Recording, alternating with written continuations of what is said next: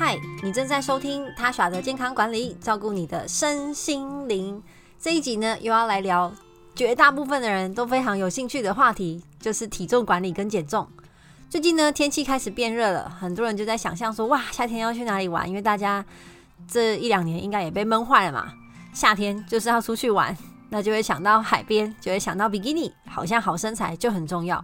其实不管你要不要穿比基尼，我觉得身材，呃，应该是其次啦，但主要是健康。体重过重这件事情，其实对于台湾的国人来说啊，已经变成健康的头号威胁。因为肥胖呢，会造成我们非常多的健康问题，好，包含血压、血脂、血糖的过高，好，甚至呢，增加我们脑血管疾病的风险。好甚至跟很多癌症也都有关系，所以我觉得肥胖啊，是我们本来就很应该要注意的事情。那今天这一集呢，想要跟大家谈谈一点点小小的生活习惯，就可以呃让你不要再继续变胖。大家知道我们的身体每天要变瘦还是变胖，这个大家已经听过嘛，就是卡路里的理论。我每天呢，好，就算是躺在床上一整天，都会需要消耗热量，就是所谓的基础代谢。那我走出门上班，我上下楼梯，我骑脚踏车，我运动，这个是额外的身体活动产生的能量，呃，应该说消耗的能量。那我吃的东西，所有的摄取的食物，就是我吃进来的热量，就很像我花的钱。所以我身体消耗掉的，好，就很像是呃我花掉的钱。那我赚的钱，就是我吃进来的。这样相减呢，你的热量如果是赤字，理论上你不会一直在变胖。可是呢，大家可能平常也没有记账的习惯，记账很困难，对吗？计算热量也一样这么的困难。我们每一个食物都要去呃参考图表啊，算出它的热量啊，哇，这真的很不容易。尤其是大部分的人都不是专业的营养师，不是专业的背景，我就连我之前在学习这些卡路里啊、营养计算的时候，都觉得有点头痛，因为我本身呢对于数学真的是发自内心的问号，呵呵，跟他天生不是很合。所以卡路里赤字的确是在减重当中非常重要的，但除了热量赤字之外呢，有一些小 tips 小诀窍，可以让你呢在计算卡路里之外啊，呃，帮你避开很多的地雷跟陷阱。首先呢，第一个是高纤维的摄取。其实蔬菜要吃多，我每一次在每一集只要有机会，我都会一直谈，因为呢，在常常外食的呃大现代人身上啊，你要在外面吃到很多的蔬菜，真的很不容易耶。小吃店好，可能有人就习惯每次都会点一盘烫青菜，哇，这个烫青菜是大盘还是小盘？真的要看这个老板啊，看他呃大不大方，好，或者是看最近蔬菜有没有涨价。那蔬菜上面呢，其实有一个小陷阱，好，烫青菜上面有个小陷阱，就是酱料，应该很少人会请老板说，哦，我清烫就好。有有印象很深刻，有一次我去一间小小吃店吃东西。我就说，呃，我的我要一盘碳青菜，我只要清烫，不要任何的酱料。然后老板还再三的跟我确定说，你真的不要酱料吗？呃，清烫过就可以吗？这样会没什么味道哦。我就说没关系，没关系。然后最后真的就是很也很热情，他就说，那还是我帮你撒一点盐巴。我说好，一点点就好，好一点点就好，我吃比较清淡这样。因为呢，大部分的烫青菜上面都会有油葱，好，这个可以夹掉没关系。但我觉得很麻烦是上面的酱油膏，一定是酱油膏哦，不是酱油酱油膏哦。那酱油膏为什么呃我会希望说啊都不要吃到？其实很多的酱料啊都是增添食物风味的很重要的工程。可是呢，这些酱料也藏着很多的热量陷阱，像是沙茶酱哦，我以前去吃火锅超喜欢沙茶酱，甚至还点沙茶锅。好，那我们今天呢就用一个酱油碟，大概就是三十克来做计算，每一盘酱油碟的沙茶酱。就有两百一十八大卡。好，那如果你的酱油你装满是还凸起来，就是一座小山的沙茶酱，那那热量当然就会更高。那我刚刚提到的呃酱油膏，好，每一小碟如果你装满的话，也会有七十二卡哦，也是很多，也是很多。那当然最安全的就是醋，好，不管是乌醋还是白醋，好，你就算装满一整碟。它的卡路里哦，就呃四到十二，哦四到十，但是卡路里相对酸，而是相对低的，而且酸味可以让食物的 GI 值下降。那番茄酱，哇，这个是很多人呢，嗯，吃薯条、吃鸡块，绝对不能缺少的一个酱料，觉得好像少一个味道。但是一个碟子的番茄酱呢，也有三十多大卡。那酱油，哦，它不是膏状，不是浓稠的，所以它的卡路里相对低一些，哦，大概二十八到三十左右。那如果你愿意选薄盐酱油，其实它的热量没有太大的差别，但至少它的钠含量是低的。没错，这些酱料呢，其实钠含量都相对的高，会让我们身体呢更容易产生水肿。那还有一个就是重口味的习惯。当你习惯吃重口味之后，你就会发现，哎，你的食欲会上来。所以为什么说有一些地区的人太热吃不下，好像四川，那就要吃很辣，因为重口味好，吃辣很吃很辣很咸，可以让我们更有呃食欲，吃进去更多的食物。可是各位，我们现在应该是刚好要相反吧，就是不要吃进去太多的食物。所以当然口味尽量的清淡，可以让你对食物比较不会失去理智的想要吃它。因为重口味就是会让你的大脑发射出一个讯号，就是哦，我好想吃这个东西哦。然后你一想到那个味道，好像我刚刚提到沙茶酱、酱油膏、好酸辣酱、番茄酱，你甚至就会有一种流口水的感觉，对不对？有望梅止渴的概念嘛，想到那个味道，你只是想到哦，但大脑就会开始连接，甚至肚子就会咕噜咕噜，哦，口水就开始分泌出来，觉得想吃，对不对？这就是重口味好的一些地雷。好，如果你平常真的是习惯吃重口味、重油、呃重咸又重重辣，那真的不知不觉就会吃进去好多的食物。那这些好多食物当然就会让我们容易摄取过高的热量。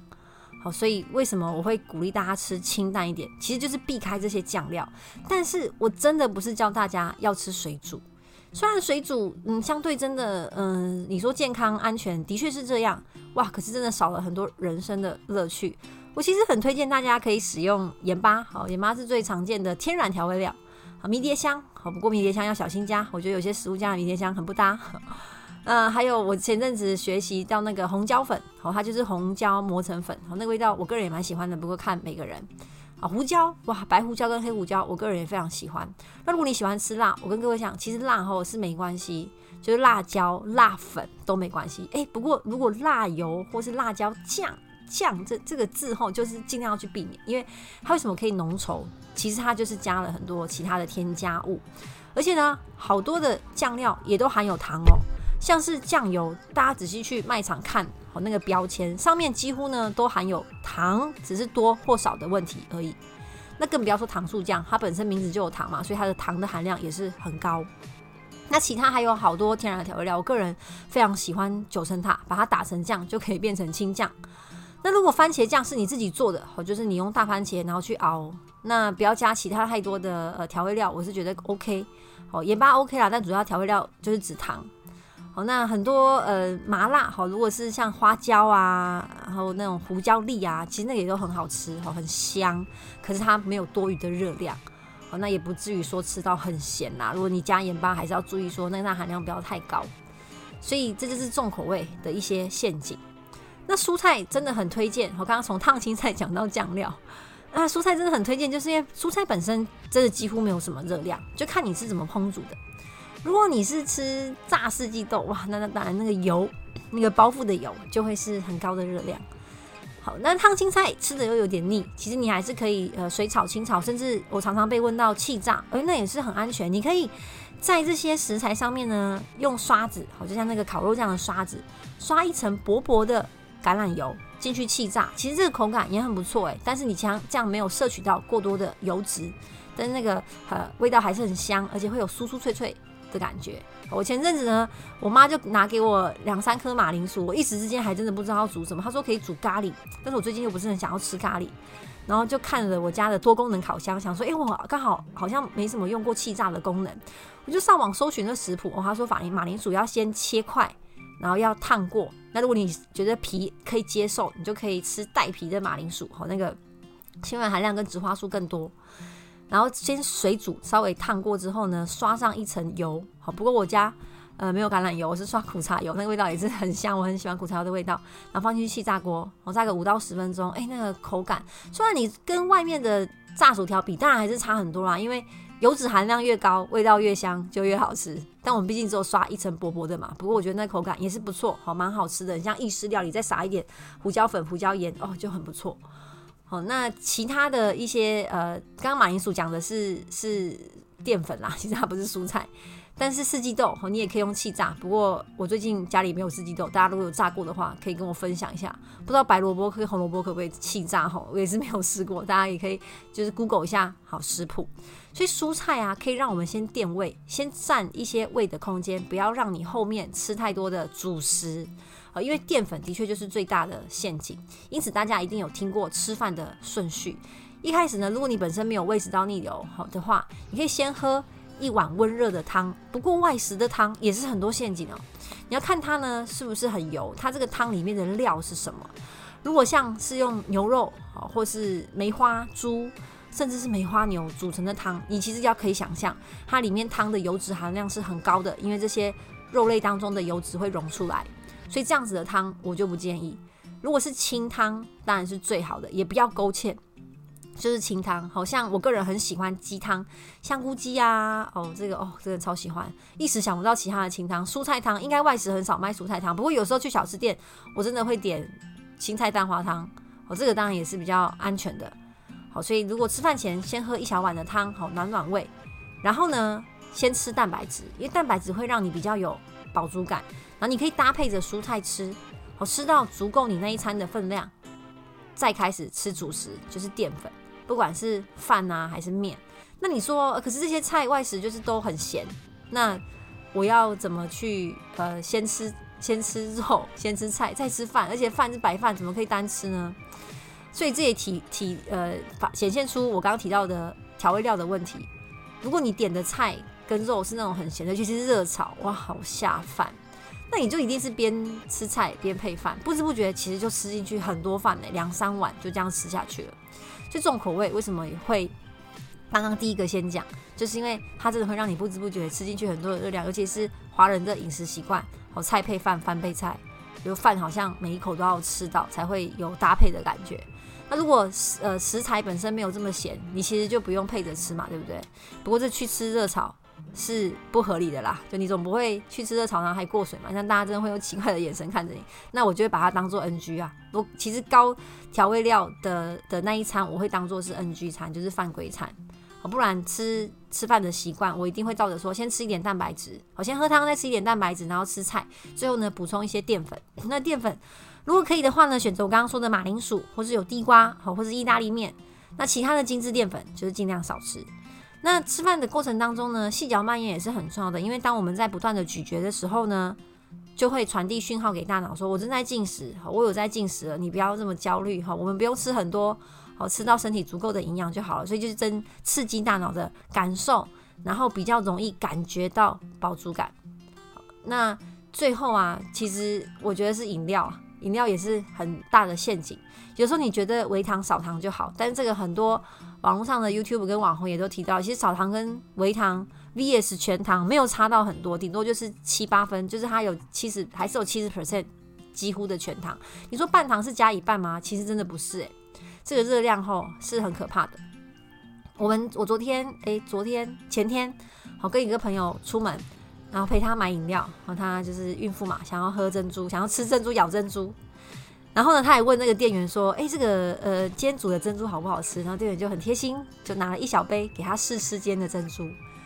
那我就问他说：“哎，怎么样？单吃珍珠甜吗？”他说：“哎，很甜呢。”可是如果你买无糖茶配珍珠，你会觉得：“哎，我点无糖的应该还好吗？”好，可是嘴巴又很痒，想要咬咬东西，所以你就选了珍珠。你都不知道，其实那珍珠的含糖量也是很高。所以如果你点微糖饮料，又是加珍珠，或是加椰果，或是加寒天，其实里面都有糖。你印象中觉得寒天比较健康，对不对？